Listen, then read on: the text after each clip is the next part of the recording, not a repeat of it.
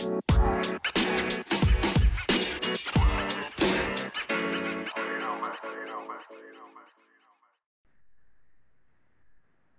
meeting is being recorded. All right, well, welcome into the Three Guys Talking Ball podcast. It is episode 37, the Tim Hauck episode. Grant and Ethan probably don't know who that is, but I know our guest does. It's August 25th, 2022. It's actually my dad's birthday, so happy birthday, Dad. I know you're going to listen to this. Happy birthday, And- Terry. And our guest today, who I teased and mentioned last week in the close of the podcast, he hails from Miles City, Montana. He went all the way across North Dakota to go to Mayville State and be a Comet. And then he went back west and settled on the Montana North Dakota border. He's the head coach of the Beach Buccaneers, athletic director, chalks the field, sells the concession stand, runs the chains, does it all in Beach. He's probably the best follow on Twitter. He's a huge Montana Grizzlies and Pittsburgh Steelers fan. It's Mike Zier. Mike, welcome on. Hey, thanks, Dylan. You just forgot one thing. My you forgot my my first year of teaching. I was the freshman football coach in uh, Grafton. But other than that, my intro was great. I mean, spot on. I think right away this is going to be the best podcast you guys have done. I mean that that research and intro was great. I'm happy to be on. I didn't know it was the Tim Hauck edition, which I'm super excited about. Uh, we can talk about Timmy Hauck all you want. Well, I, I chose Tim Hauck because Montana has a very cool tradition. They were the 37th state, so they're the their defensive, the best Montana North uh, defensive player from Montana gets to wear that number. So, and I was doing some research. I was trying to figure out who, and he was the first defensive player. I can't remember the guy's name that wore it. He was a fullback that wore it before him, but since Tim Hauck, it's always been a defensive player.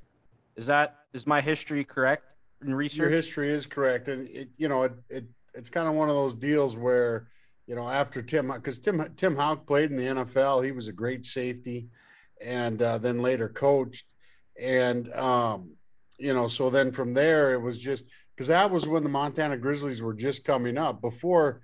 Uh, before their first title in, in 1995, they were kind of a doormat league. Not as bad as Bo- Bozeman, of course, because no one's as bad as Bozeman.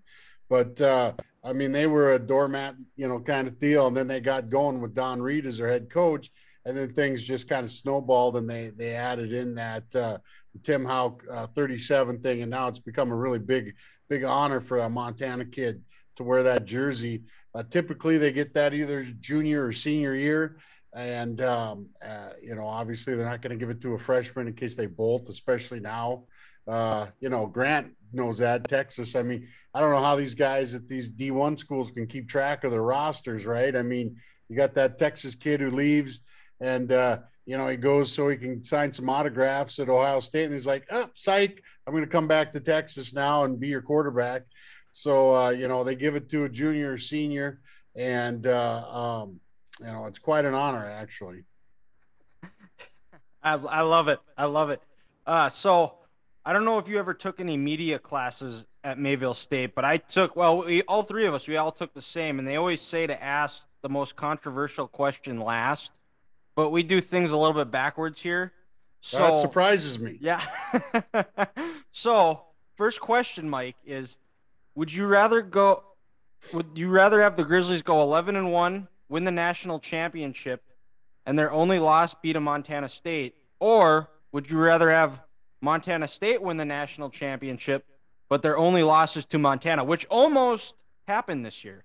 Uh, no, no, it didn't. The the Bison destroyed them. Did you not watch that game? I well, I was on a golf course. I Dylan, was wake on a up. golf The podcast has started. Okay, wake up.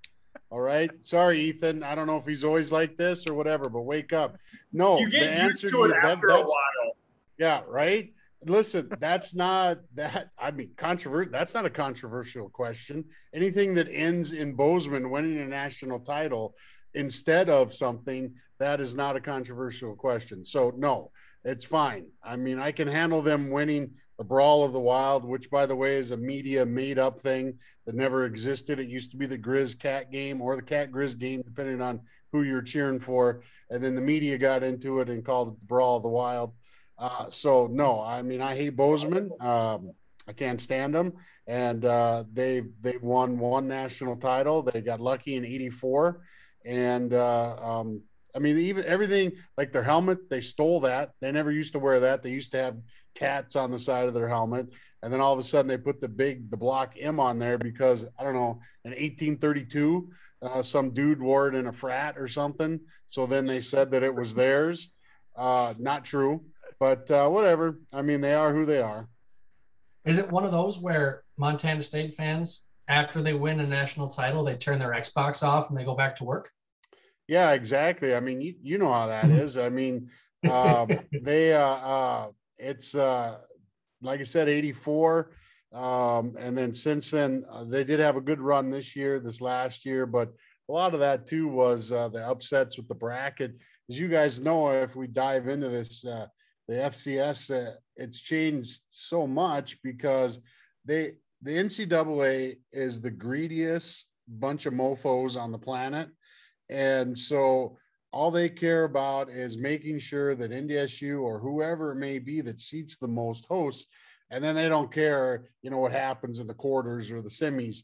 And, uh, you know, so I mean, once a one team goes down, you know, whether it's Sam Houston or whoever, then they can you you can just make it all the way to the championship. You you said something very interesting. So you're not a fan of the traveling trophy? Are you are you are you of the belief that because I I think that Montana, Montana State is similar to Michigan, Ohio State, where they completely hate each other, and they it it should be just left at that. No no trophy. Well, no, I mean, am I a fan? No, I'm not. A, I mean, it's made up. It's something that the the me the the big seventy pound trophy, the brawl of the wild thing. That's just that's the way college football changed. You know, it started in the '80s and then got worse in the '90s and uh, where everything you know we, we can't just win the game and that's be enough. We got to get something out of it. Whether you know now we get a turnover and we got to put a stupid necklace on. Well the whole idea of playing uh, defense is so that you get turnovers. That's the whole idea right? And then the, the problem with that is guys like me and you and i don't know if the other two cats on here if they coach but we're trying to you know we're trying to teach kids that hey you're doing this because you're teaching every no well coach i want to i want a bling necklace because it looked really cool because it's awesome. No you do it because that's what you're working together as a team. So no i am not a fan of the media made brawl of the wild. When i was growing up dylan it was the, it was the grizz cat game and uh, i mean yeah they want to get a trophy that's fine you know whoop de doo dah okay just like you know i mean at least like at least like Valley City and Jamestown, some stupid paint bucket or oak bucket or something that they play for. Bucket. All right, yeah. yeah, whatever. All right, so at least that at least that was like tradition, right? I mean, that started back and whatever, back when uh, Jamestown uh, started charging seven times the normal tuition of everyone else. All right, so I mean, uh, at least that's tradition. This was made up by the media, Dylan. All right, and well, Ethan and I are the same page where we're not about the, you know, we're with you that it, it's your job to force turnovers on defense. Grant is the guy that likes the, the chains and all the all the, the, fancy the, stuff. The Georgia, yeah. the Georgia shoulder yeah, pads. exactly. With, that, with that's the spikes a big on there. Thing. Oh yeah. well, that, that really doesn't surprise me the way Texas has played the last few years. Of course, you know they're back. We have that historic bowl win where where uh, we said we're back, and I don't know where the hell they're back from, but uh, wherever it's not winning, I can tell you that. Now, Grant, I don't know if you're on Twitter, but one of my best friends on Twitter is uh, one of the biggest uh, Texas Longhorn fans. He has the huge, hugest collection of Texas Longhorns. He gets in person, like when Vince Young is at like a Shopko or they're opening up a new car wash. This cat waits in line for like eight hours to get his 12th Vince Young autograph. That's how big of a fan he is. Okay. And uh, anyways, one time he he he wants old helmets from me, and then he makes like alternate Texas helmets. uh, Longhorn helmets, and it got so big that he actually got on the radio and television about this because people were getting mad at him because some dude in his garage in Leander, Texas, was making up fake helmets, and God forbid we mess with the Texas helmet. But uh, so you should follow Nate on there. You guys could go over all the signings and everything and be excited about each other until you actually have to start playing. And and uh, the ooh and ah, the pageantry. What's And, that, Grant? have, have a, have a nice week one game against Louisiana Monroe. Say you're back, and then you know Yeah. give up 56 against Bryce Young. And, Yeah, and, it- and those boys in week two.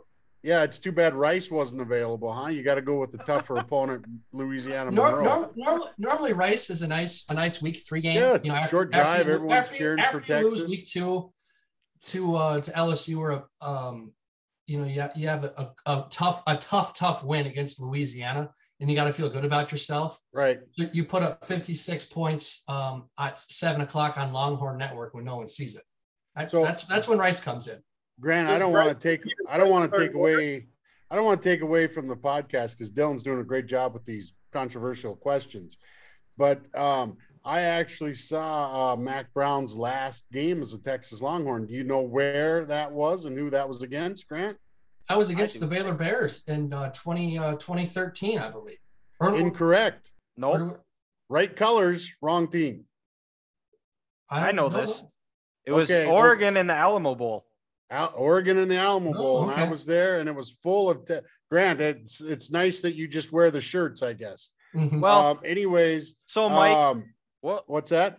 So the funny thing about Grant, this is, is, and and believe me, he he needs to get roasted more often. So we, Ethan and I, really like that you do this. But he is actually an Iowa Hawkeye fan. He just he wore this because he went down to Austin for a game this this fall. Oh, really? Yeah, All right, Yeah, and yeah, visited the bookstore. All right, Yeah, I, was- I can respect that, Grant. If I was an Iowa fan and the biggest uh, thrill of their team is waving at a children's hospital, I'd probably wear some Texas stuff too. I get it. Like every Iowa, every Iowa highlight, it's like, oh, here's the biggest highlight of the Iowa game. Hi, hi guys. Yeah, Turn I get it, Grant. first quarter. Yeah, right. Exactly. yep. That's fantastic. well, and you can also rub it in too because one of your former players had a big win over Iowa when he was playing for the Bison. Yeah, I got the picture right here. Right? I was there. Yeah, Landon. Uh, Landon was uh, Missouri Valley uh, uh, lineman of the week that week. So that how cool is that, huh? That's pretty They cool when a, when a kid from Beach, North Dakota, can be a Missouri Valley lineman of the week against Iowa. Um, so that was that was pretty cool. That was pretty cool. Oh, and that's right too. Ethan is an Iowa alum. He got his uh he went to grad school there, so I did. Oh, re- I was really? working that game. Yeah, I was working that game. As soon as they got the ball back, I was like, well, Iowa is screwed. So That's funny because I just I just ta- I just called Iowa and they, they said they're going to photocopy uh, someone else's diploma and just send it up to me and I just scribble out their name and put mine in. Go so- for it. I'll send you mine. Yeah, but mine will be a lot cheaper than yours. But Yeah. yeah, so hey, but you young guys, you probably got some of your college debt uh, taken away today. So congratulations. Except for Dylan, I know Dylan makes more than one hundred twenty-five thousand a year. So um, other than him, but the the other you other two guys, congrats. Thank you.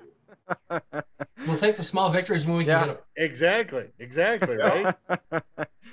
I well maybe it identifies as 125. I'm I, I still haven't seen that yet, Mike. But we'll uh, we'll move over. What what are your expectations for Montana this year? How are how are you feeling about the squad? you know, I, I was teasing Grant because you know I don't know him, and that's how I say hi to people. But really, with this, uh, with the new football system, with all the the transfer portals and everything, I mean, the Grizzlies got so many new D1 guys, but but were they really D1 guys? I mean, I don't know. They left, right?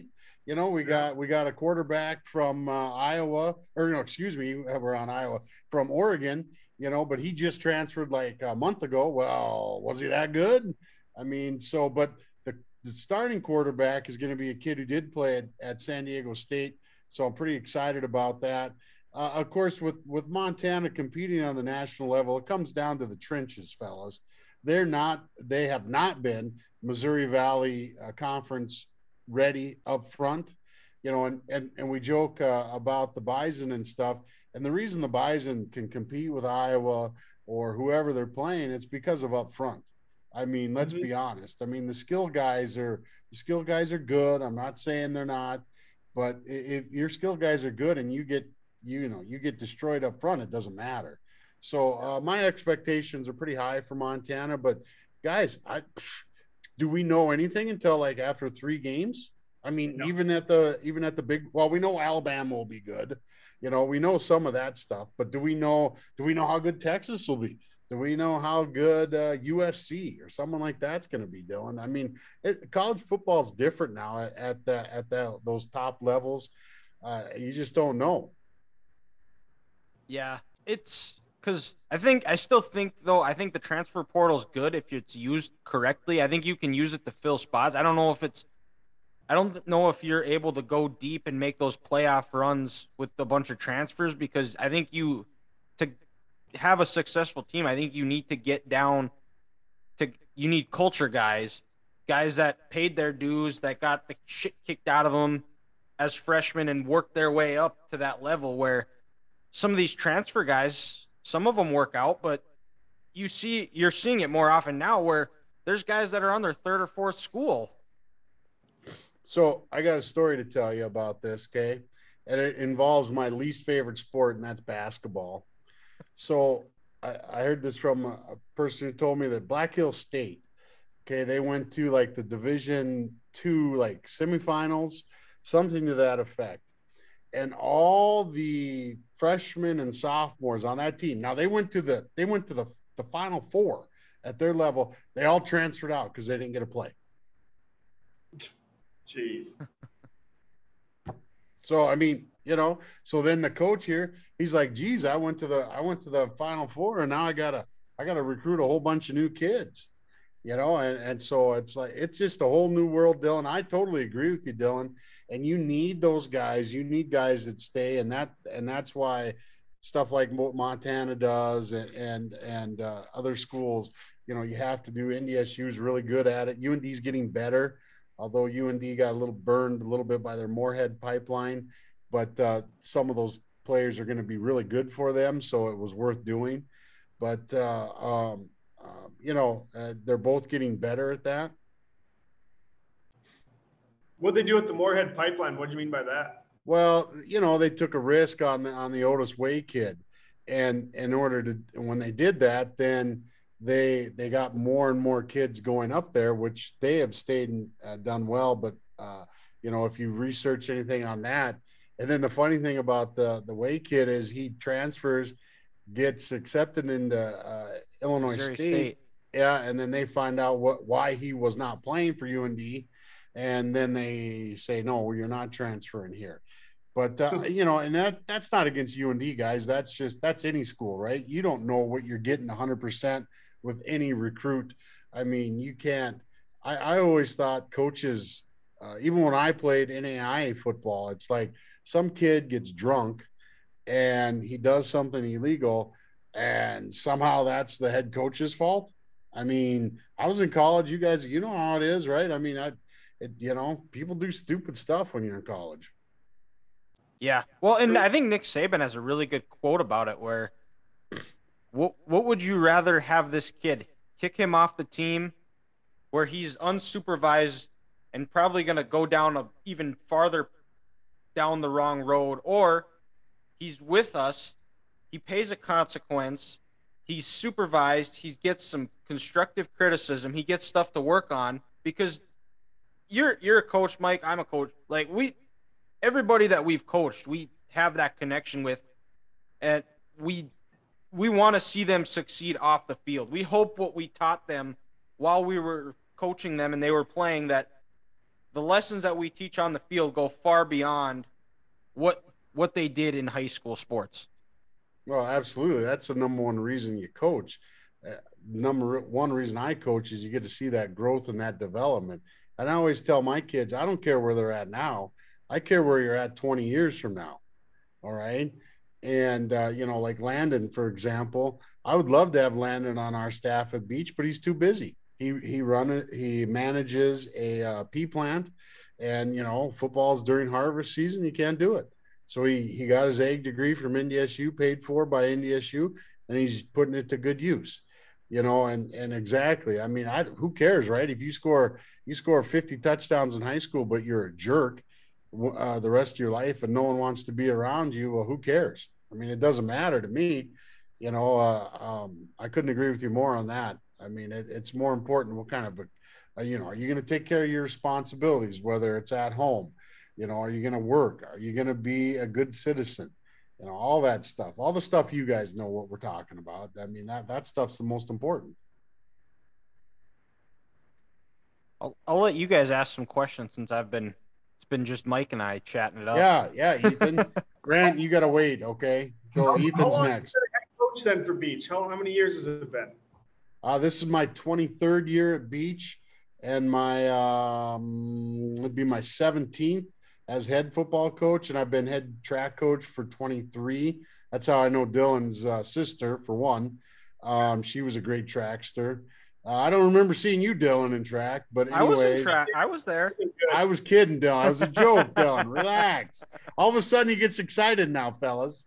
Um, so, anyways, uh, uh, I've been here. I've been here quite a while now. So, well, I have to because if people saw me the way I look now, they would not think that I used to run track. But there, there was a time where I had a little bit of athleticism, not much, right. but just a little bit.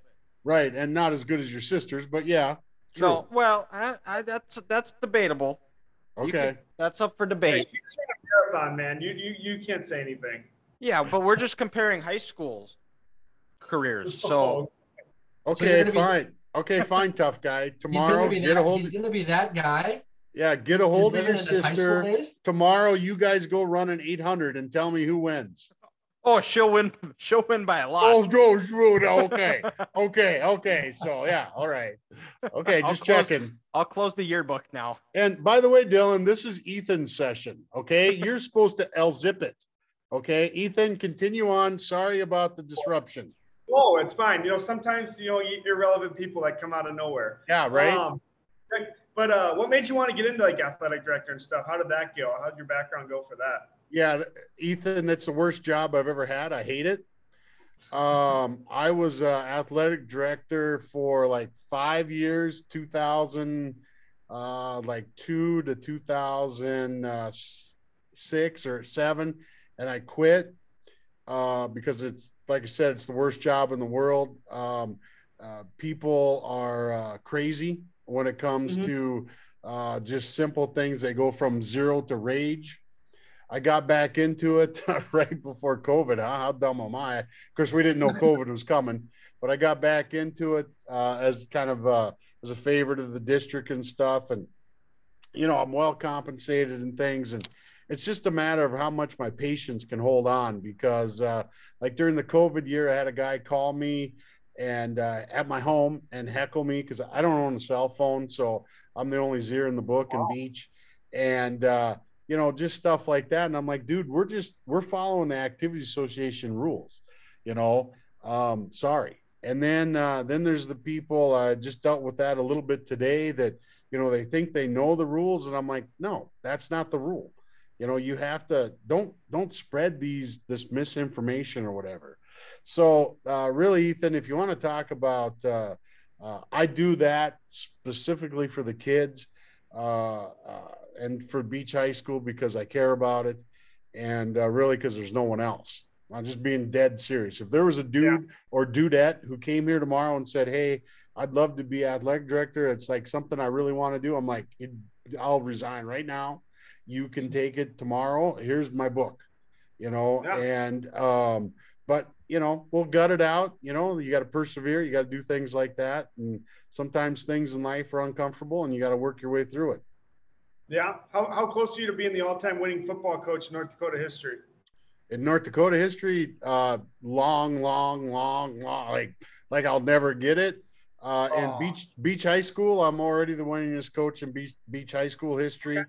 Um, uh, some of the things that we've done while I've been here, with, uh, we never won a playoff game before I was head coach. Uh, we've never hosted a home playoff game. We've never been to the semifinals. I mean, we've done lots of good things in the years as as that I've been here. Uh, but no, I'll never be. I mean, some of those guys, and when you start looking at, uh, you know, Fridley up in Watford and stuff like that, I mean, you're talking guys that got like 300 wins and stuff like that. Huh? Yeah. I'm not going to make it. Yeah. Yep. Crazy. Grant, you got me? Yeah, Grant, your turn. Dylan, you're good. Just keep doing what you're doing. Grant, you're up. So kind of back to the Grizz quick. Um, are they playing an FBS team this year in the non-conference, or are they playing a good uh, team in the FCS? Kind of just do they have like a marquee game on the schedule this year? Yeah, no, that, well, I don't know if I'd say it's marquee, but yeah, they they're they're playing. Uh, uh, the, the the thing that they've been getting really uh, uh, flacked for is, you know, they they they consistently grant they've played a D two school, and it's usually in either an Oregon one uh, or a Colorado one, like Western Colorado or something like that, you know. And um, so, but they they are not playing a, uh, FCS uh, team this year. Last year they beat Washington, who was really really down, but at the time you didn't know, right? So, but it was still a good win. Um, so, you know, we'll see how it shakes out. I, I know, like, I get into these fights with uh, Dom Izzo about how because he's like, well, the D two game won't matter, and I'm like, well, some of those D two schools would beat Drake, who the Bison bring in, right? Yeah. And anybody Yeah. would beat anybody would beat Valpo. All right. So I mean, yeah. Uh it, it's crazy the the schedule, but they do play um uh oh geez. I'm it's lost now. It is in Missouri Valley. I think it's like Western Illinois or someone like that. So I mean not a top top level team. Um, but um, uh, they are going to play Eastern Washington on ESPN two, I think it is. So that's exciting. That's cool. Oh, that'd be cool. They Yep. did that last year too, didn't they? Yeah, I think so. Yeah. That was like Oh, yeah, maybe that was maybe that was last year. You're right, Dylan. That might have been last year. I was thinking about. Ah, well, anyways. So yeah. Is that one home or away this year? Um, let's see. It would be away. I went. I went out to uh, Missoula for the playoff game when they played Eastern Washington. That was awesome. But that was fun. Oh, that was great. My see, my two brothers, my two big brothers, both graduated from University of Montana, and that's how they got me started. And I was actually up there in eighth grade, and I played. So up there, I was just telling my class this today. In Missoula, they don't have middle school football guys. They have like what you and I would know as like the baseball method, where all these kids come and then they draft them, right? So I'm this country bumpkin from Broadus, Montana, and I move out to Missoula. And I'm like, yeah, I'd like to call the commissioner. And I say, yeah, I'd like to play football. And he's like, well, we already we already started. And I said, oh, really? So I can't play? And he's like, well, how big are you? And I said, well, I'm about 190 pounds, a pretty big eighth grader. And he's like, well, uh, can you meet me at the library? And then I was on his team. And uh, we were the best part about it, guys. We were the McDonald's burgers. We were sponsored by McDonald's. So on the side of our helmets, it said burgers. And then when we won, we'd get to go to the lobby back when people were allowed in lobbies in McDonald's. All right. And we'd go in the lobby as a football team and we go, burgers, burgers, burgers. And then we'd get a free cheeseburger, pop, and fries. So I was like, Nice. extra motivation to win. Right. And so um, uh, part of that, yeah, part of that is little Grizzly football. You did a day with the Grizzlies, right? Like you went and did drills with the Grizzlies. And so that was really cool. That's cool. Yeah, that was cool. Yeah. So, um, oh, also, guys, I took the I took the Amtrak out there. I got I hopped the train on Williston, and my brother met me in in Whitefish, Montana, and uh, it was great. I love that. Um, um, cool. I I got uh, what's that called? Uh, data for my iPad. So I could just sit there and tweet the whole way. So I'll be like, okay, here's Glasgow. All right, here's Havre. Here's wherever, you know. So I was just tweeting like tweeting up a storm. It was great. how's the uh, how's the bird feeder this this time of year? Well, you know, Dylan, I'm a little worried about the bird feeder Uh-oh. because I I trimmed down my uh, um, I trimmed down my lilacs because usually you know if you as you know, Dylan, uh, proper bird feeder etiquette, you have to have your bird feeder out in the open, and then you got to have trees by because when they get spooked, then they can go to the tree and then come back. but I think it's uh, going to bounce back, so it should be good. Now, I don't look, Dylan. I don't want no freeloaders. I don't feed birds in the summer. They're on their own. Okay, they can go out to the fields and eat and stuff. So in the fall and the winter and the kind of the spring is when I'll start feeding. Now, when I get that fired up, uh, I'll get I'll let you know. All right, I'll tag you on Twitter. All right, sounds good. How did all right, week one? You guys had you guys had your first game last week versus New Salem. How did how'd that go? You know, uh, not bad actually. I, you know, my Buccaneers were kind of a scrappy bunch, and uh, we lost uh, 44 to 20 and uh, kind of close there at half, you know, and then they they're, they're a bigger, stronger team, so they kind of leaned on us there in the second half. But uh, overall, I'm pretty happy with the performance, and um, you know, uh, we'll just see how it plays out. We didn't we didn't have any injuries. I only got uh, 19 guys on the roster, so injuries are a big deal, and um, you know, so uh, I, I, overall, I'm really happy actually. Okay. Uh, I'm just wondering, Mike, what is there a road trip every year that you guys have where you're just like, huh, we got to go here? It's like a three hour bus ride, stand, stands with one side on the field, your locker room's a half a mile away. Is there one trip where you're just like, I don't want to go here? Uh, Grant, uh, the answer to that is no, because I, I love coaching football. But it's funny you should bring that up, Grant. Uh, um, you should just for fun. You got your phone with you, or are you using your phone on this deal? Got my phone right here. Okay, grab your phone. Okay, and type in the distance from Beach, North Dakota. Okay, you got that so far, Grant? Yep. Okay, to Napoleon, North Dakota.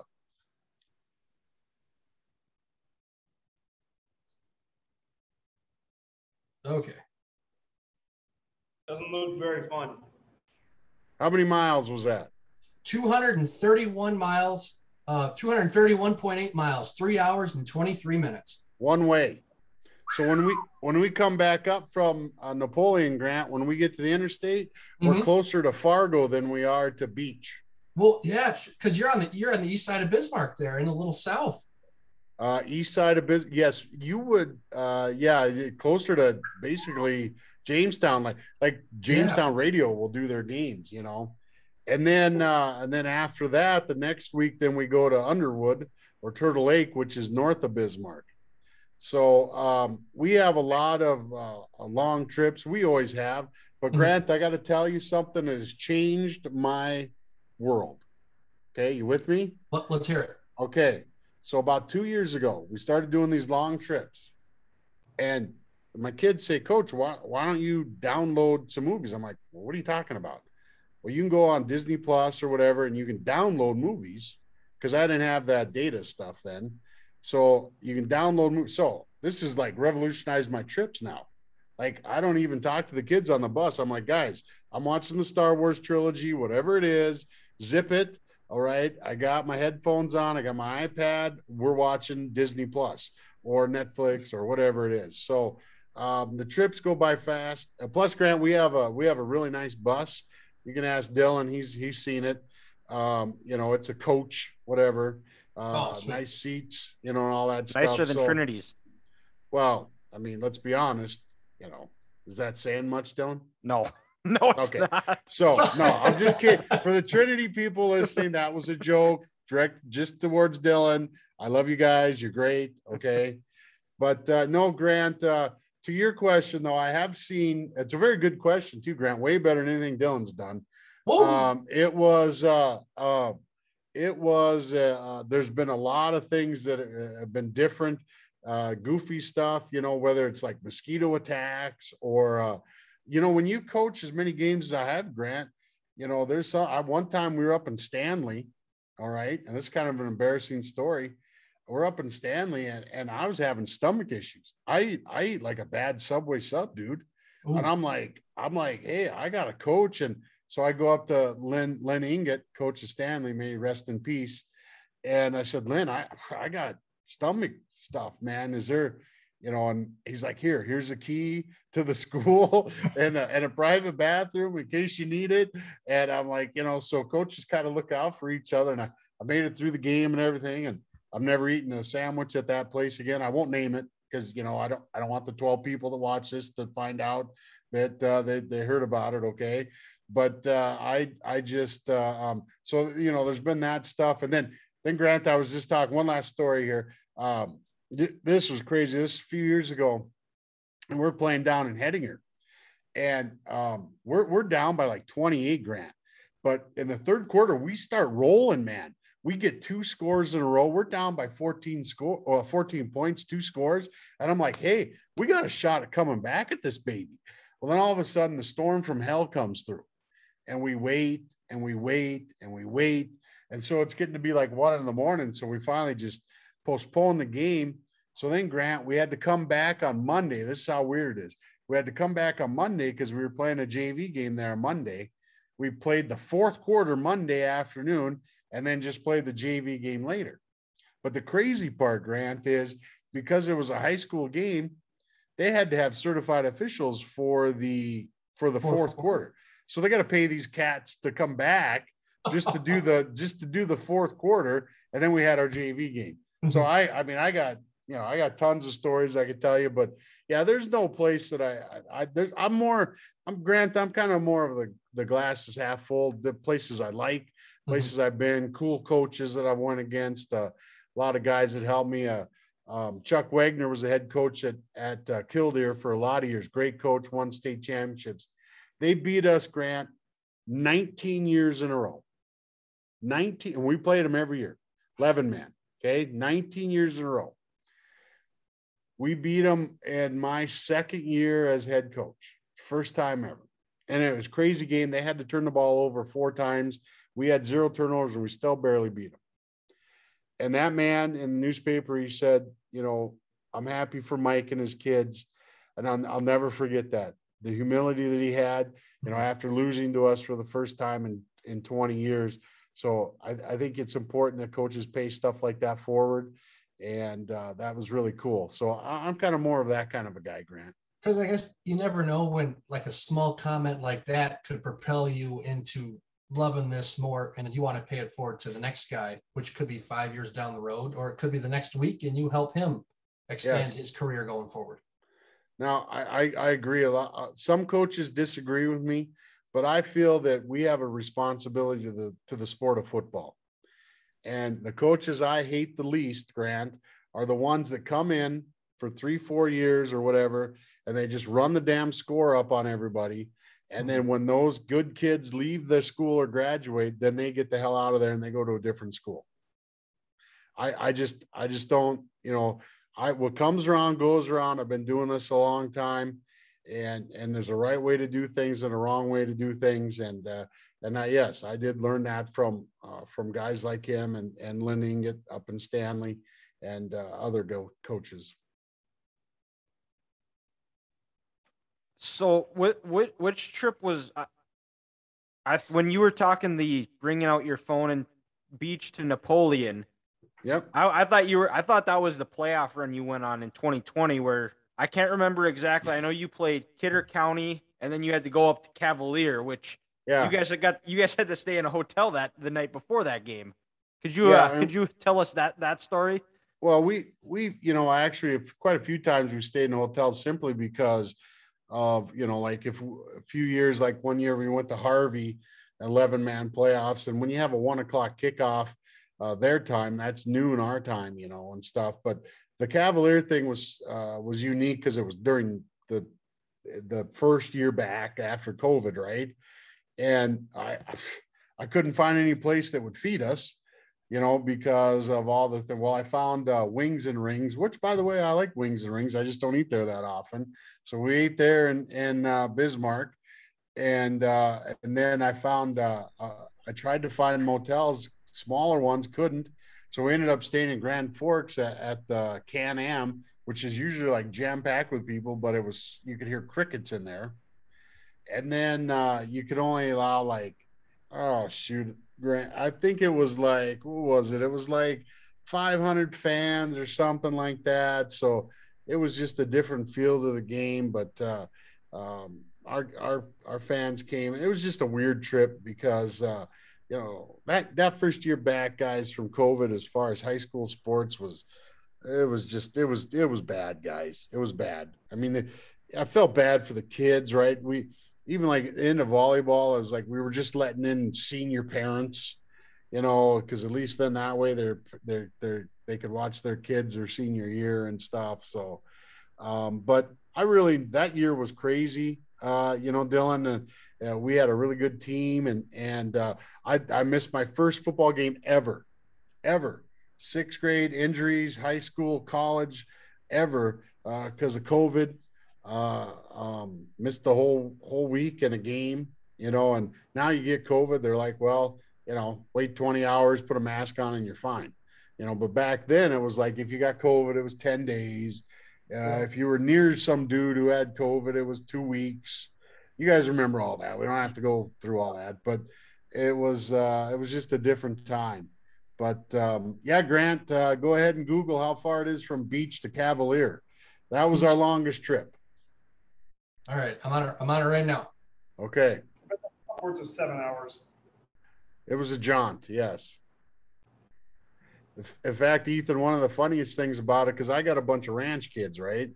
And that Yeah. that and that's farm country. And uh, so, you know, we're driving up to Cavalier and they're like, "Ooh, look at that! That's a Ma- Massachusetts 3000 with a whatever hopper in the motor." I'm like, "Guys, uh, yeah, cool. It's a tractor. All right, uh, it's not that exciting, guys." So, uh, Jeepers. I get it. 432 miles. yep. Good God. Right now, six hours and 37 minutes. It's telling Yep. me here. so then we after the game of course we drove straight home you know we had a few stops but uh, that was also brutal guys you couldn't you know you couldn't you couldn't stop and eat anywhere like mcdonald's or whatever you, you can't take a bus through drive through right i mean you know so it was it was crazy guys uh um, most of my kids were home with their parents simply because they could eat that's Yeah. football players for you right because otherwise if you're on the Side, Yeah, that's right.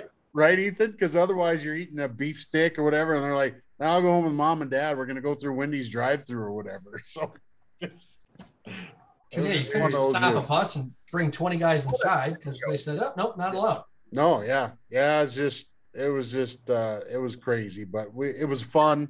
It was a good ride. It was a good team. I had some good seniors, good, good team all around, and and uh, you know, um, uh, just good memories. You know, good memories on that one. Just a weird, just weird. playing football that year too, high school. That was their junior and senior year, so I get it. I get what she. Yeah, yeah. It's, I mean, but we, you know, we we didn't know, right? We were just we were doing what we thought was right, and everyone was. And the thing I don't get about COVID now, guys, is is why why can't I get shoulder pads now? All of a sudden, everything on the supply chain, right? I mean, you Yep. guys see this and whatever you do. I mean, I was like, really? So. Well, me and Grant are in retail. We see it every damn day. Every single day. Yeah, I mean, I, I don't. I'm like, okay, so and then now I have to. I talked to my helmet guy. I have a good helmet guy, and he's like, look, got to order them by November this year. I'm like, November for next year. He's like, yep. So all of a sudden we can't get helmets now. I mean, I, I don't, I don't understand. Yeah, I, Um, I think I saw who uh, Nate Nelson, the head coach of Divide County, talking about that on Twitter a couple of weeks ago. That they they barely got there for fall camp. Yeah, yeah, he orders uh, those Xenith helmets, and yeah, they got him. He ordered his in in November, and he was really worried he wouldn't get them.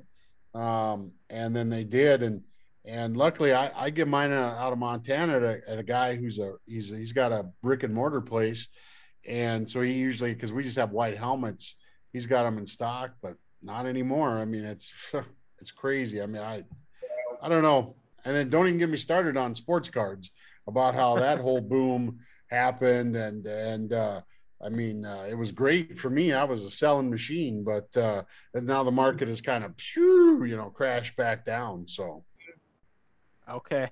Yeah. Well, and Grant is actually we were talking because we're gonna let you go here before uh, so you can go home and get your get your meatloaf. Grant actually is a meat manager for Hy-Vee in the cities.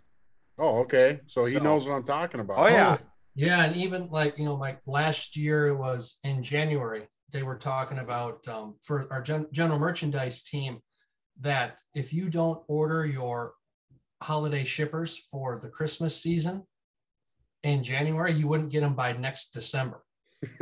I mean, that's And then for the last eight weeks, um, we haven't been able to get prime graded um, New York strips, prime graded, prime graded ribeyes. There was a span in March this year where no stores had chicken. There, Yeah. there, there, there was no thing in the Twin Cities. We that's what we sell the most because that, that's just what the market is. And Yep.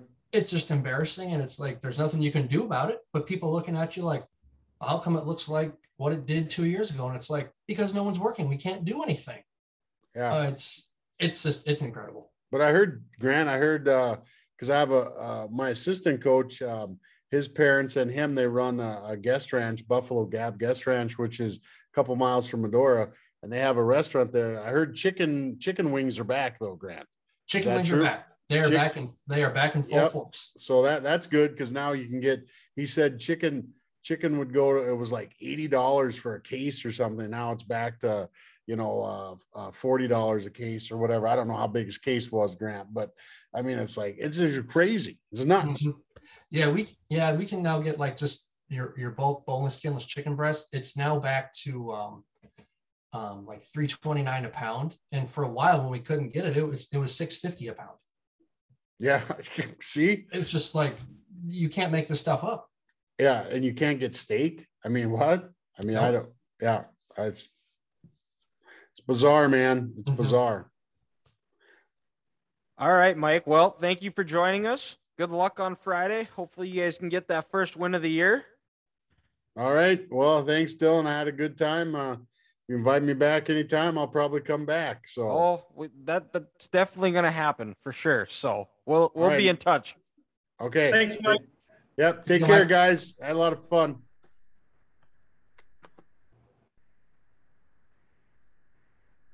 All right, we're back. Thanks again to Mike for joining us. Boy, that was that was quite a conversation. I think we touched everything you could possibly touch as far as conversations go there. Well, and and then and that's how it should be. You know, a guy who's been in the industry for 23 years, he's going to have stories. You just got to sit back, ask a simple question, and enjoy. Stay out of the way. Just got to stay out of the way. Exactly. Good guy. Yep. And it was, yeah, that, uh, that's exactly why I brought him on because I knew he would be a good conversation, and we'll definitely be having him back. We might have to have him on maybe the Brawl of the Wild week when the Cat play the Grizz. Get Don't his, say uh, that. Don't say that. Don't say that. the Cat Grizz game. Excuse there me. go. Or would it be Grizz Cat since he's a Montana guy? Just to be Yeah, proper. let's say Chris That's Cat. true. The Grizz. Yeah, Grizz I- Cat. You know, because he said depending on how, who you root for, and to respect the guest, you should say Grizz Cat. yes. So we'll, we'll we'll get him back on for the Grizz Cat game. There you go. And then maybe we could uh we didn't get a chance to discuss it, but he's also a huge Steelers fan, so get him to see what he can talk about with the Steelers because you there's think? plenty going on with them right now. I'm just curious with with Kenny being you know the first round pick, and everyone's excited for the new quarterback. Has he made his quarterbacks wear two gloves during the games, or is is that just a Kenny Pickett thing? I that that'll be a question when he comes back on. So we'll we'll move over. We'll stay well, well the next our next topic that I have coming up involves Pittsburgh. It involves the college team because they're the new offensive coordinator in Nebraska is the former Kenny Pickett's OC at Pittsburgh.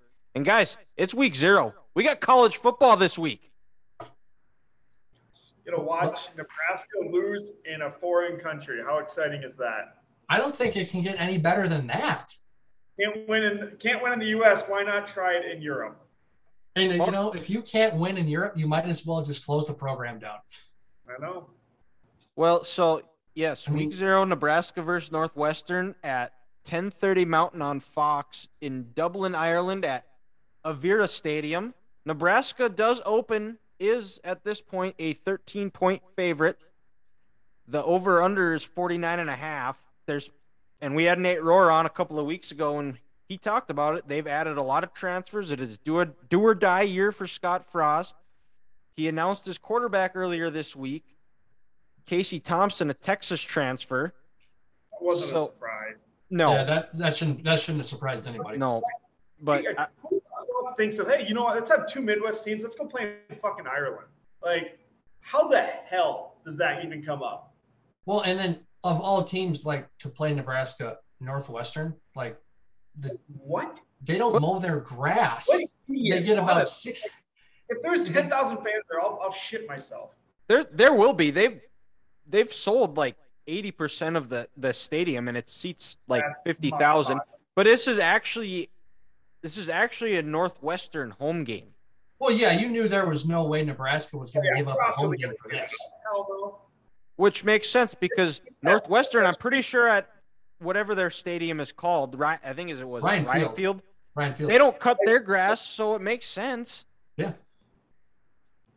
Well, yeah, it's it's going to be just probably just an absolute joke of a game. And Dylan, you mentioned is it 49 and a half? 49. I I expect that oh. this game to be lower than that. I, I think I it's was- just going to be like a 19 16, 20 to 16 say, game. I, mean, I would just pound, just absolutely hammer the under. I'm gonna go something super weird, like 15-11. Like just screw it. Well, you know, last year Nebraska won this game by like what 56 points because because it was like 59 to three. yeah. And then the crazy part is, is other all their other Big Ten losses they had this last year was by a combined 56 points. So they had a point differential of zero. and they still finished three to nine. That I, that's the most that's the most amazing stat I think I've ever heard in my whole life. And you know, we, we bag on Nebraska a lot. How oh, and other fans, hey, we're the best three and nine team in college football history last year. they probably actually were. has to has to be. And Think about all the all the games that they gave away at the end just because they couldn't finish. it. It's you, you can't make it up. Yeah. and it's it's one of those it's it is an even numbered year it's 2022 so nebraska or northwestern is gonna probably be good because they were horrible last year but then they were good the year before so they're just kind of on a rotating schedule of when they're of good bad good bad and it's not We've like talked about this average it's they're before. really good or really bad Mm-hmm. It's it's like they they get those guys, they build them up, then their junior senior years they're pretty solid. Senior year they're usually really good. Then they go back to shit for three years, and then And then because they got to develop their players again. So they're probably not going to be good this year, but next year, what early sleeper team for the 2023 college football year, boys, the Northwestern Wildcats. early they're gonna get big 2023. well The Big Ten Bet West better watch out. They don't know what's coming their way. and i i think They're gonna be first. I think Nebraska wins this game. I do. But I do I am gonna say because this is probably gonna be the only game I'll bet on this week. Because it's the only, game one I've really week, isn't it? No, there's more there's a few more because uh UConn plays Utah State. Ugh, That that's a game you're gonna want to watch, Awful. Grant. awful. Who Uh, let's see what else we got here.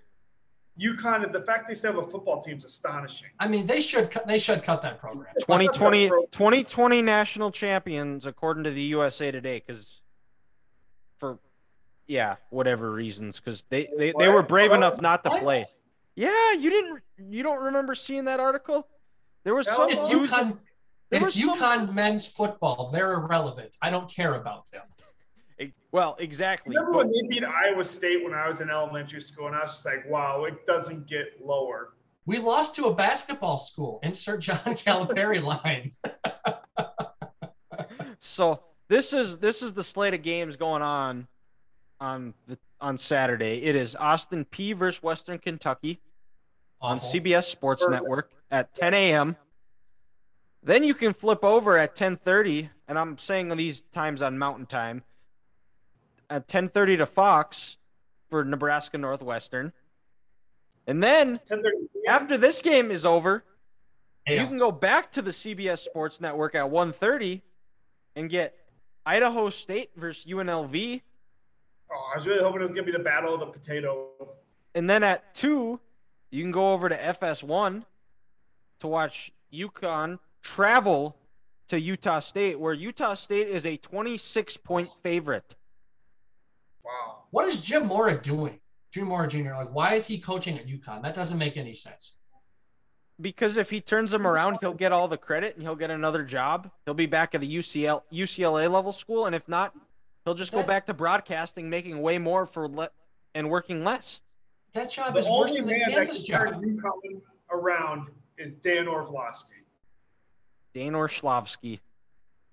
And then at two, also going on at two on the Big Ten Network, the Fighting Craig Bohls of Wyoming travel to Champaign, play the Illini. Ill- Illinois is at an 11 point favorite.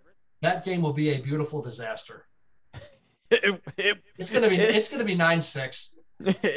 I it, it probably could be. It, it- it- they could just go play that game at Ryan Field, to be honest. I mean, why, why not?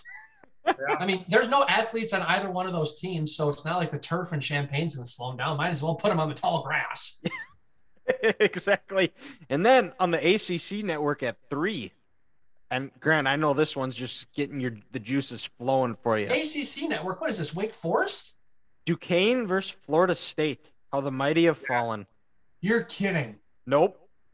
God, They don't oh, even that's have- awesome. They don't I even have a can't lineup for stand this Florida game. State, and to see Where- them fall on their face. even?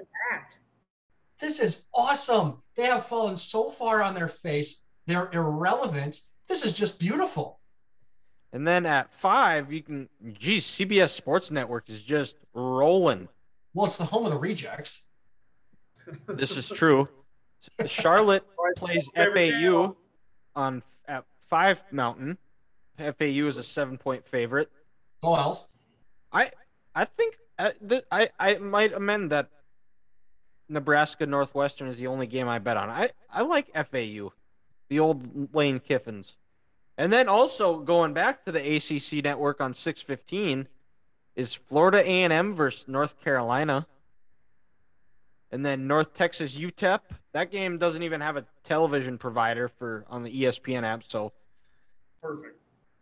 and then Ethan, Ethan, this might game might intrigue Ethan a little bit because at 8 p.m. on ESPN two, Nevada travels to the Fighting Jerry Kills, who Ethan's Gophers are playing on next Thursday. Jerry still hasn't State. came out to say how he's coaching week week two.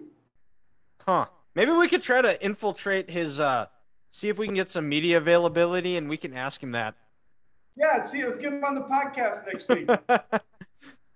Jerry. we we we ask that the first question. It'll just be click. Jerry Kill has left the chat. Because he's weak and he can't handle the tough conversations. He can't. And then to round out the full- round out the slate of games on CBS Sports Network at 8:30 Mountain, 9:30 Central where you guys are at. It is Vanderbilt at Hawaii. Vanderbilt's an What? 8-point favorite. Yep. Oh, that's an awful Why flight from Nashville. Oh my gosh. And, and they've been down there all week. They flew out like Monday to ha- Well, you have to. You have to. You have no other choice. I that was definitely like we know we're gonna suck ass this year, so we might as well make the first week literally a vacation. Yeah, we might we might as well go to paradise and enjoy ourselves and hopefully because everything maybe- else is gonna be whoosh. Yeah, I bu- go down, mess around in Hawaii for a week, get a win, be one and zero, come home, and then watch it just go down the toilet. But hey, we spent a week in Hawaii. my SEC team. Sounds great. I saw. I Yeah. think I want to say USC the year they. I, I want to say it was like Matt Leinart's senior year. I feel like they would play down in Hawaii his first game. That's a lot closer than than Vanderbilt. Yeah. But you don't mean, see. yeah, because yeah. Vanderbilt, who knows, might have to stop in Los Angeles.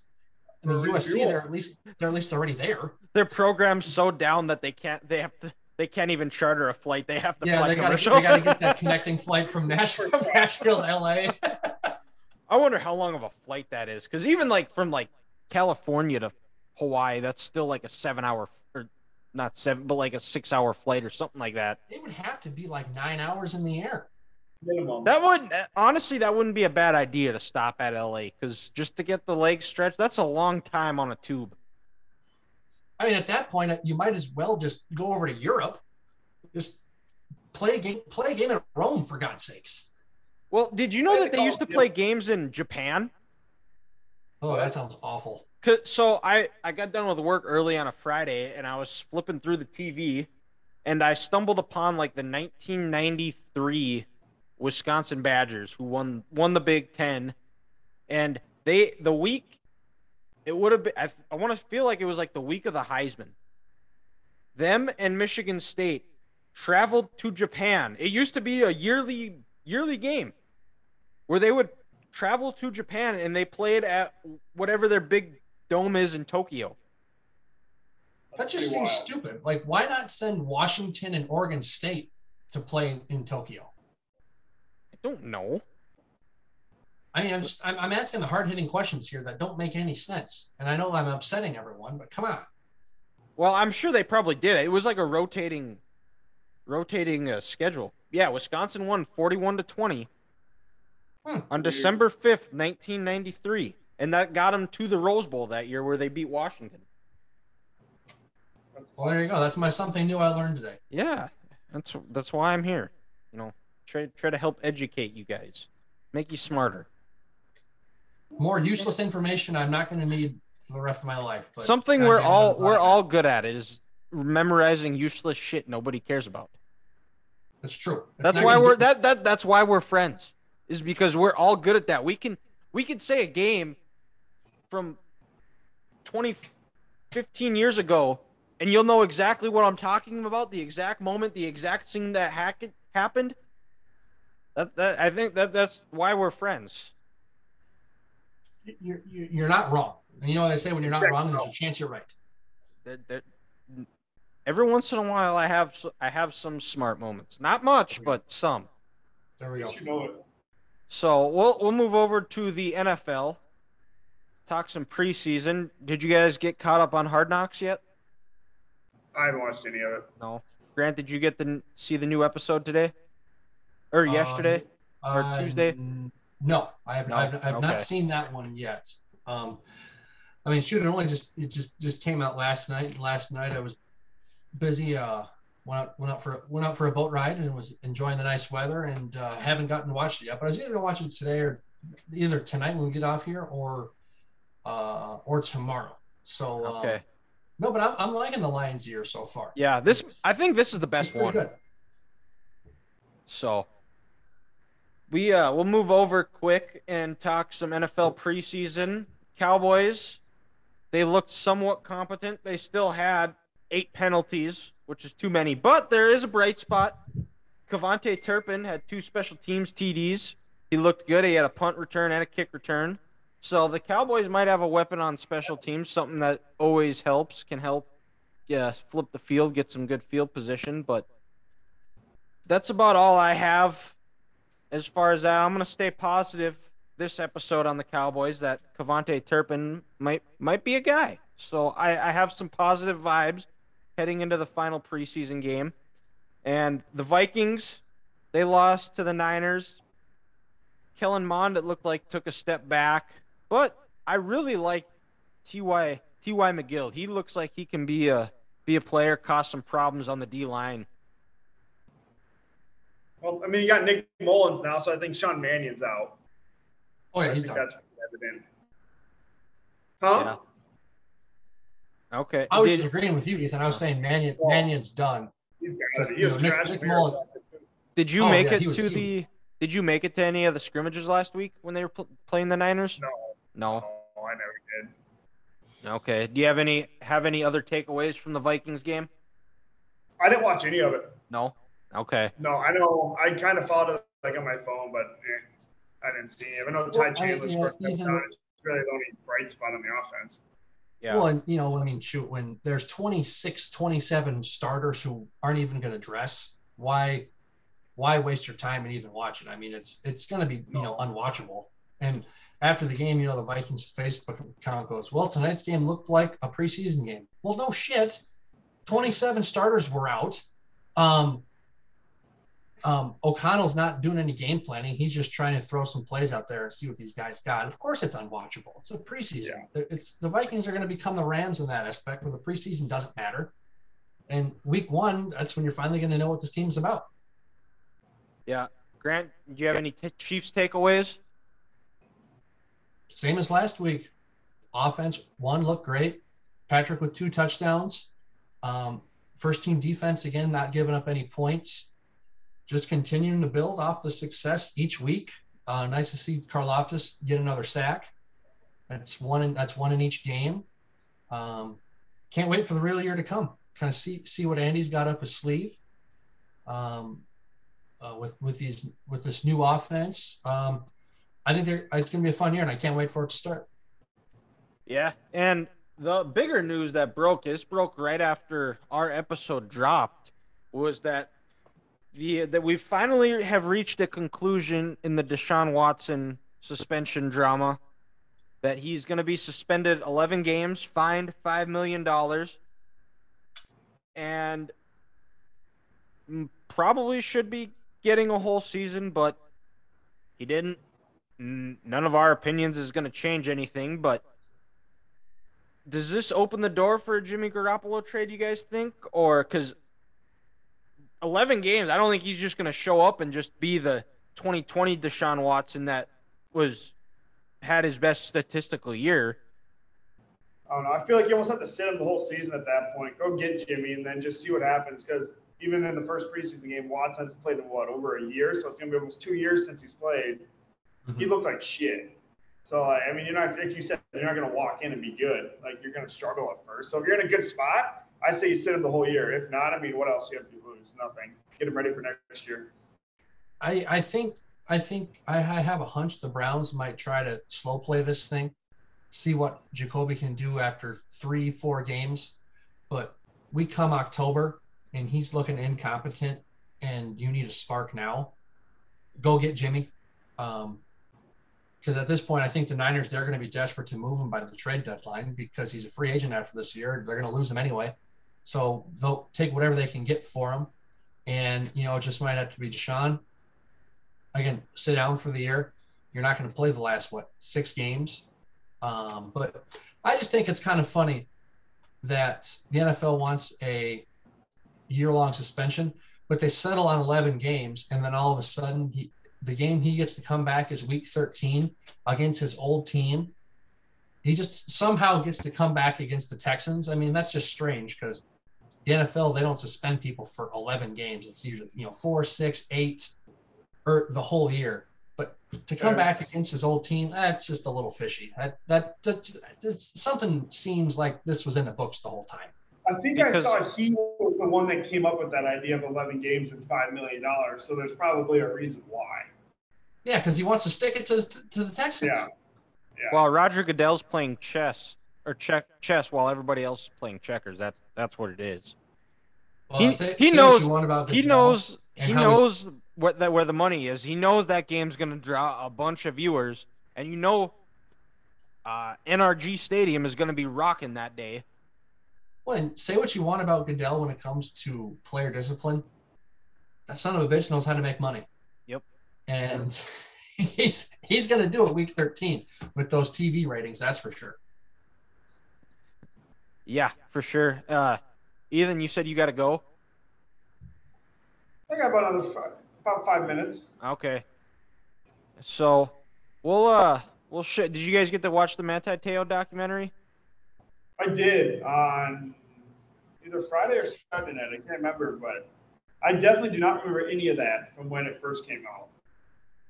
Grant, did you get a chance to watch it? We'll, we, will if if you did, if you didn't, we'll save the review for another day. But no, I I didn't. Like I you know told you guys I was you know kind of on vacation last week and then coming back now this week, kind of getting back into things to it. Just just haven't had the time to uh, stumble up upon it, but I would like to give it a watch because I've heard I've heard people say it's very good. It's very good. It it is good. Yeah, it was. And how was how was your Florida trip? Oh, it was great. It's great. I'm I'm yeah. what oh so yeah we better we better do this. We did say we we expect a review of of the you. Um, let's maybe wait on that. Ethan's got five minutes. Um, okay. Because what I think I might do is I might just ask this curveball question to Ethan just because I'm oh, curious oh on what he has to say before I'm he's excited. Go. If you're if you're all right with that, Dylan, I'll throw yep. a curveball on yep. your plan. So this goes out to my my buddy Derek Olson, avid listener of the show, great friend, coworker of mine. He sent me this question last week. Last week, and I, I it was kind of fun to sit on this. If you guys were to create a rival football league to compete against the NFL, and to start this league, you could pull five teams from the current NFL, which five teams are you taking? You're going to take five of the best teams and have good quality product, or go for the ratings and maybe get some of the teams in a bigger market um, who maybe aren't as good, but to get that viewership. All right. I'll go Vikings Packers because you picked the Vikings. You gotta go Packers. Fair. Um, I'll go Rams. Get the TV market down there. hmm Hmm. Kind of got those bases covered. So three NFC teams so far. Not that Three. FC, NFC. I'm gonna pick the Dolphins. I don't know why. I think they're gonna be good. I'm gonna pick the Dolphins.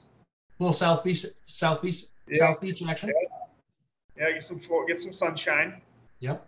Hmm. Last team. Who's an interesting team? I'll go Ravens. Okay. Re- reason why, or just kind of something, I don't know. I just something a think they're little different different. than most of those teams. They're going to run smash mouth football, I think, this year, and they're going to be kind of just going out of your face. There we go. Okay. A little different. My five would be Cowboys because they're they're America's team. You have to have America's team in it. I didn't give them the name. I'm just going by what they what they're called. Then yeah, I, I like your idea, Ethan, of the Rams because that LA TV market. And then I'd also go with the Giants. So I'm also Yeah. at mm-hmm. three. There. And then I gotta have two. I better have two AFC teams. Pittsburgh, Steel City, and then, hmm, I have. I have Cowboys, Rams, Giants, Steelers. Steelers, Steelers. and then who would be that fifth team? Hmm.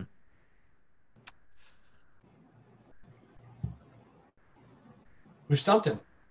You, s- uh, I'm, I, I might have to do. I'm debating. I'm between debating between the Bears because that Chicago TV market is huge, hmm or going with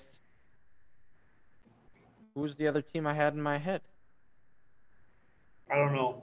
Uh, um,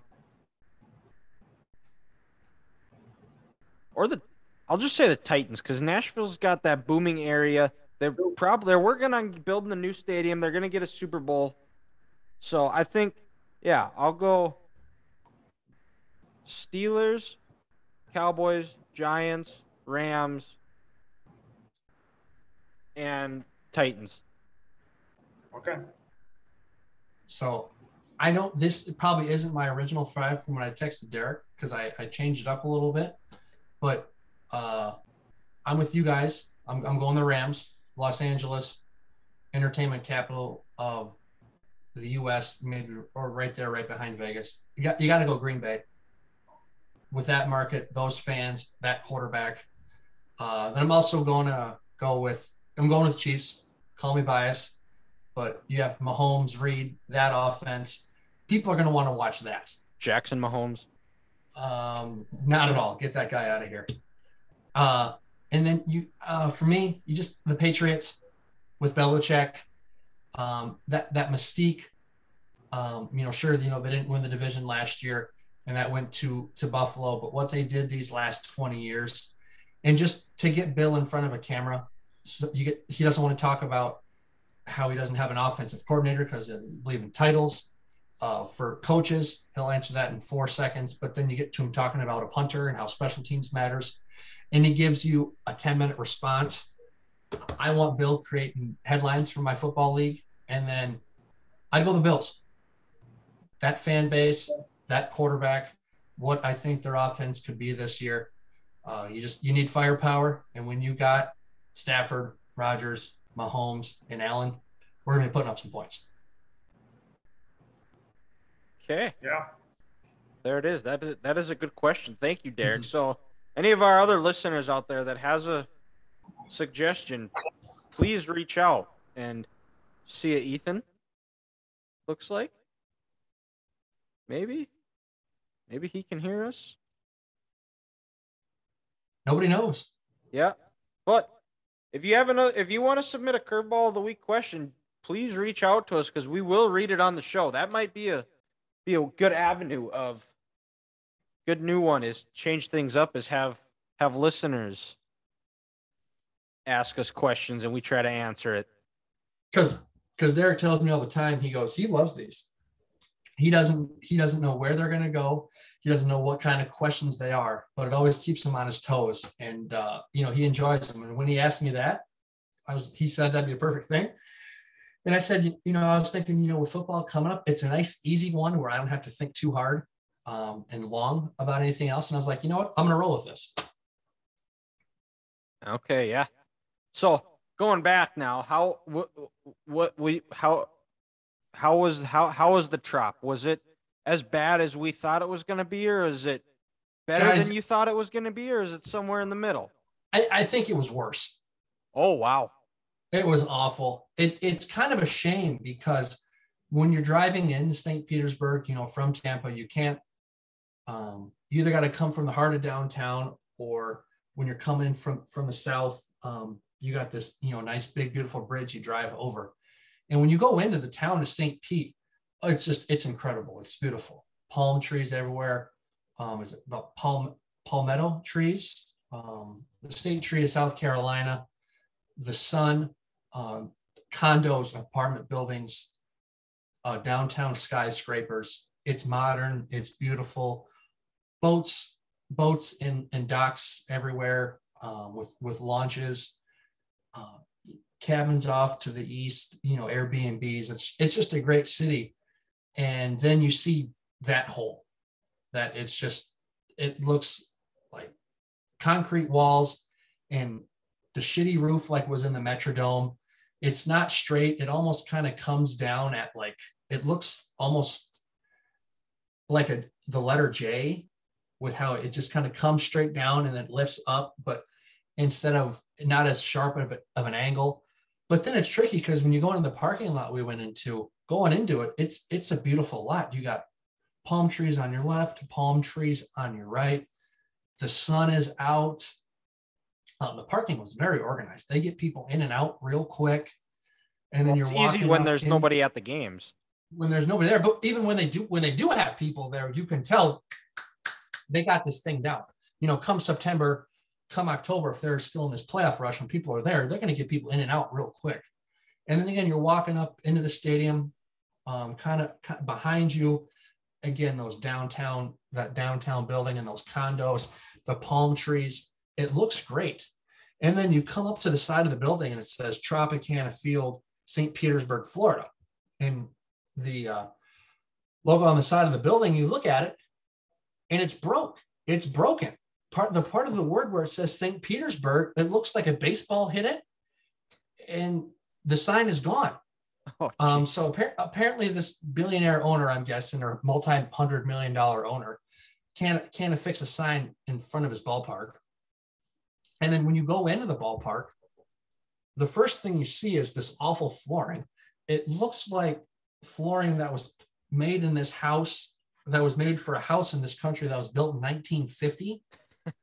um, just- probably just straight cement, and it looks like they rolled paint o- over the top of it, kind of that dark braze blue. Um, and then the infrastructure kind of looks like a sad, depressed mall. When when when you're walking around, there's no lighting in there. It's dingy. Um, I will say when you go up to the concessions, that's a little more modern. That's really Florida-like. It kind of looks like you're at a restaurant on the beach with with a cabana and some of some of the hard hardwood there they have. So they make that look nice, but uh, there's there's no lighting in there, and then um, there's like a, a third deck, but it only wraps around about a third of the ballpark, where it starts just past the first baseline, and then it, goes all the way around until you get to about the third baseline, and then it stops. So there's there's nowhere to sit on the top, and then also, I kid you not, Dylan, when you look up at the top, the speaker system, I counted nine speakers oh, gee. oh man. in that stadium. and it it it sounded like the speakers at your local LA Fitness were better than what they had in there. You could hardly hear anything.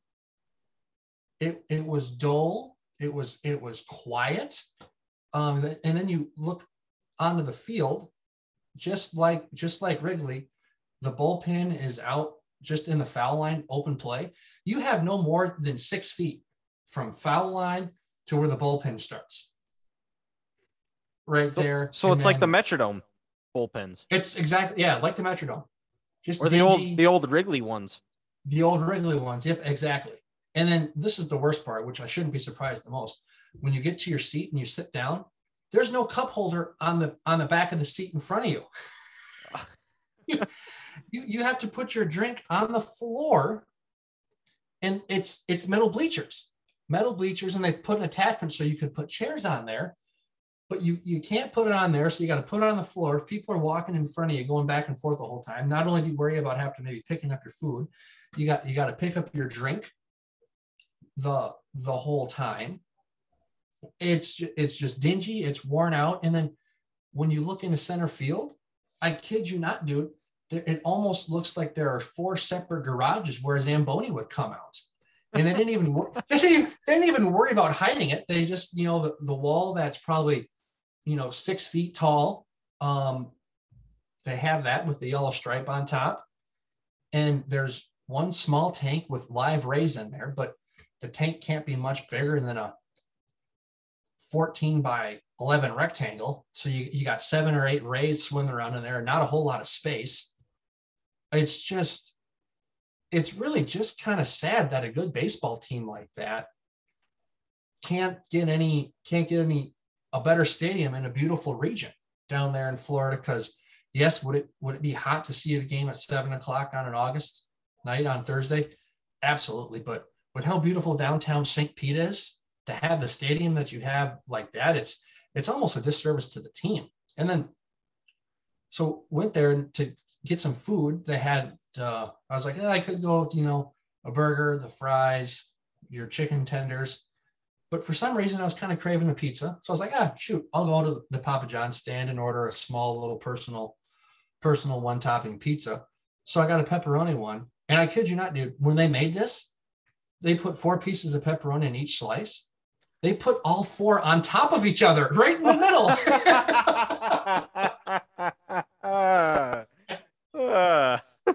I was just like, you got to you got to be. You can't even spread around the whole piece. It's just four pieces right in the middle, on top of each other. One, two, three, four. It, it it was just kind of a joke there. But the one the one good thing they did have was for the beer selection there, like you said, Dylan, they had the silos. It was the 25 ounce bottles. Um, Budweiser, Bud Light, Mich Ultra. So they at least got that right they at least got the beer right, but it was just like, gosh, this place is just an absolute dump. And the game started out great. Rays hit a home run in the top of the first on the second pitch of the game. Who'd they All play right. again? Uh, Kansas City. Okay. So, and then after that, you know, there's some fans there. It's getting a little loud. But then for the next six and a half innings, it was either one, two, three, or um, the Rays, the Royals would get a base hit and then they tur- turn into a double play. It was it, it going on to the top of the seventh in about two hours. And I'm thinking, good lord, this game is flying by. And then the Royals had a little a little bit of uh, an opportunity in the top of the seventh. They couldn't bring anyone home. And then the Rays poured it out in the bottom of the seventh and scored another six runs, and they were up 7 0. And they kind of took control of that game. But yes, it, Tropicana Field, when they say it's the worst stadium in baseball, it's not even close. It's awful. I saw a couple of guys there, some brothers on Instagram. I don't know their page, but one just graduated college and they're going all 30 ballparks in 90 days. And when they did their tour of Trop, they gave it a 2.8 out of 10. And I don't know if it was that, I don't wouldn't say it was that bad, but it can't be much higher than like, let's, I'll say like a three seven. It was just, just bad. But hey, for $33, I will take being the second row up from left field in an, in an MLB ballpark. And then you get some food. So you can go to a game for less than less than $60 and have a good time. Today, that's that. You're doing all right there. Yeah, and you know, That- parking parking was only it was only twenty bucks, but so realistically, to go to a game, parking, dinner, beer for eighty dollars on a Thursday night, let's roll. Yeah, there you go. What those guys are doing, that would be a fun thing for us to do. Is Yeah. is try to hit every ballpark. I think that that would be a bucket list baseball. And it's kind of cool because they do is they judge it on like the the concourse on the outside of the stadium. So if it's like in a downtown setting, what the downtown life is like. Um, your concourse on the inside, if you have like a Hall of Fame where you can buy clothes, just the fans in general on the outside and how how the venue is for the game, and then they find a specialty food, like something that, uh, like a chili dog with pulled pork and onions and a basket of onion rings, or you know something. Not your hot dog, not your normal ballpark food. Um, actually, sorry, they do. They have your regular ballpark hot dog, and they grade that on a ten, and then also like the big bad specialty thing on the menu for like twenty six dollars. They have that, and it's just it's just kind of cool. Yeah. Well, do just traveling the entire country, going Yep. trying to hit every baseball stadium in the summer. That that would be that. I think that's probably like outside of watching Michigan, Ohio State, and Michigan Stadium. I think that's probably like number two on my sports bucket list is trying to hit every Oh, for sure. baseball stadium in a stu- in the summer. In Yeah, a summer. I saw these guys. They just they rented a van and they're just driving across the country. yeah. Talk about the life. Mhm. So, yeah, we uh, did you uh, do anything else exciting? I saw you golfed a couple of days. Yep, golf golfed a couple of days, and um, well, I tell you what, man, that Florida, sun, Heat. that Florida sun kicked my ass, bro. Um, on Friday we went um, to a course which actually was right near where the Pittsburgh Pirates have um, their spring training. Okay. it was kind of cool. We walk in, we see a nice big white building, and on the side there it says, um, you know, your spring home, your southern home, excuse me, southern home of the Pittsburgh Pirates with the Pirates logo, you know, with the two bats, the pirate, and then the letter P, and a couple nice ballparks there. And on that Friday there, we teed off at about eight o'clock. Um, the sun was out. It was it was hot. Um, I couldn't hydrate. I tried to hydrate like how I did here up in Minnesota. I couldn't do it. By 10:30, dude, I was I was gassed. I felt tired. The sunburn was screaming. Um, it it hurt. Um, and like I said, my ass was getting kicked. But then, so, so we got we had a little cloud cover and a cool breeze, and that come and, and it was nice to come help finish me out there to cool me off. But the golf was great. I mean, to start the front nine in the back nine, I birdied each hole. Hey.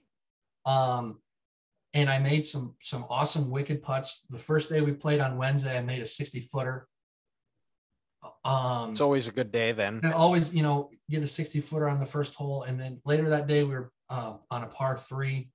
I put it within four feet of the four feet of the pin. Um, just, you know, they say Florida, I saw a license plate down that said Florida is the golf capital of the world. And I don't doubt it. Um, but yeah, just it felt good to go out, get some sun, some palm trees, meet some nice people. You get paired up when you're playing. Uh, just, just, just you know a good a good summer vacation, and uh, it's nice when you can rent clubs down there for less than fifty dollars, and it's a new set of Maverick Callaways Oh. and Nikes. And Nikes. Doing good then. Yeah, yeah, they they take care of you. But you know, all the courses we went to, they had they had twelve set of rentals right there ready for everyone because they know people are going to come down and they're going to know someone or they're going to get an Uber or rental car, and they're going to say, Caster at eight, need a set of rentals. All right. Well, we got a nice pair of Nikes, nice set of club of Nikes here for you, or you know, the new um Callaway Mavericks. Yeah, gotcha. Yeah, we. I played a almost six hour round on Saturday, and I'm not gonna fully get into the details about it here, but I'll tell you I'll tell you once we're once we're done recording the the whole story. Oh But God. that Friday or the Friday before we uh game had a had our first varsity game. We won 36 to nothing up in Des Lacs. It's about a 3-hour drive from Dickinson.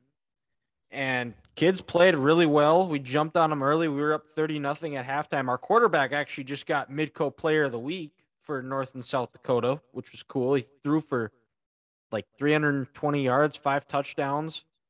Looked good. It was nice to see all the hard work the kids put in, and we had a really good preseason. And then to see them play somebody else, not each other, to see it finally come come all together for that first win of the year, it was it was a good feeling. And then Monday turned around. We had our first junior high game, and we won twenty eight nothing. Should have been a little bit more, but we had some mistakes. But that'll happen. Your first game, couple kids. It was their first time ever playing. We got to play everybody, which is a big thing in junior high. Something I always try to do. So Well, anytime you can pitch a shutout, it's a good day. Yeah, and we team we played, they run an offense that was invented before football was invented.